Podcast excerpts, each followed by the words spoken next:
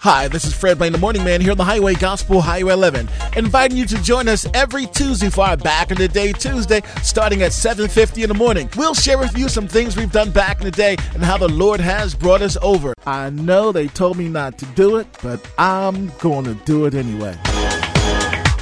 Good morning, you're live on air. Who's this? Good morning, Brother Fred. This is Sister Vi. I remember back in the day, I think I was almost a teenager. We had the old potbelly stove. Mom said, you know, don't touch that stove. Yeah. Well, of course, you know, you, we don't listen. We're going Yeah. to figure it out on our own. Two ears and still don't listen, right? So I I remember seeing Dad put the the wood in the stove and the, and you know light the fire and all that kind of stuff, and I Yeah. figured, okay, I'm gonna do something. I'm gonna um, try it out or something. So I did it, and to this day, I still have the scar on the back of my head. Good morning, you're live on air. Who's this? Mary. I remember back in the day when I was a senior Uh huh. when I was going to get my class book taken. And my mom told me not to put on my sister's heels, my older sister. I put them on, and I went downstairs in the cellar, and there was a hole in the step, and I fell all the way down. Ooh.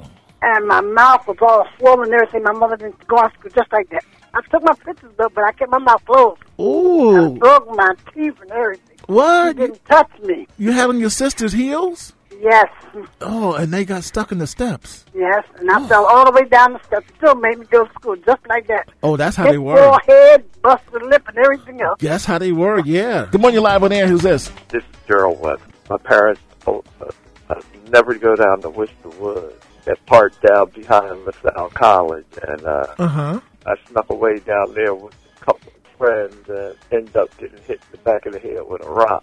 Ooh, ooh. It's always the friends that's around. You you kind of never do it by yourself, right? Somebody had to.